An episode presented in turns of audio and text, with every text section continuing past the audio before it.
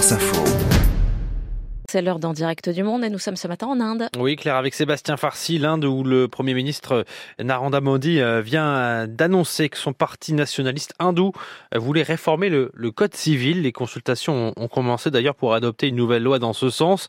Cette réforme, Sébastien Farsi, devrait entraîner des débats tendus car euh, aujourd'hui, les mariages ou les divorces sont en grande partie encore régis par des codes confessionnels et les clergés en fait sont opposés à tout changement. L'Inde compte aujourd'hui en effet cinq différents codes civils. Les hindous, chrétiens ou musulmans sont ainsi régis par différentes règles de mariage, de divorce ou d'héritage qui sont chacune inspirées de leur tradition.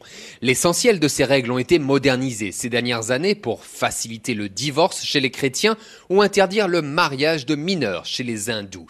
Mais ce droit demeure fractionné et le gouvernement veut donc uniformiser l'ensemble de ces règles dans un code unique. Or, ceci est combattu par les clergés des religions minoritaires comme les chrétiens et les musulmans qui craignent que les nationalistes hindous au pouvoir ne diluent leur tradition pour imposer une version hindouiste du code civil. Cependant, certains au sein de ces minorités euh, sont favorables euh, à cette réforme. C'est le cas de beaucoup de femmes musulmanes qui souffrent du fait que le code civil musulman en Inde autorise encore des pratiques archaïques. Écoutez la militante féministe musulmane Zakia Soman. Le code musulman est misogyne. Il permet la polygamie ou le mariage de mineurs, car selon la charia, une fille peut être mariée dès qu'elle est pubère, ce qui est horrible. Je n'ai aucun espoir que ces réformes viennent de notre clergé musulman patriarcal. Donc même si le gouvernement a un agenda politique, la seule manière pour que les femmes musulmanes obtiennent justice, c'est à travers ce code civil unique.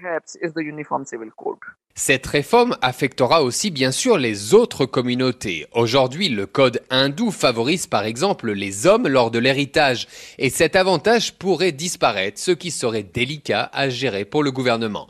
La commission des lois a lancé une consultation publique sur cette réforme et elle a déjà reçu 850 000 réponses en deux semaines.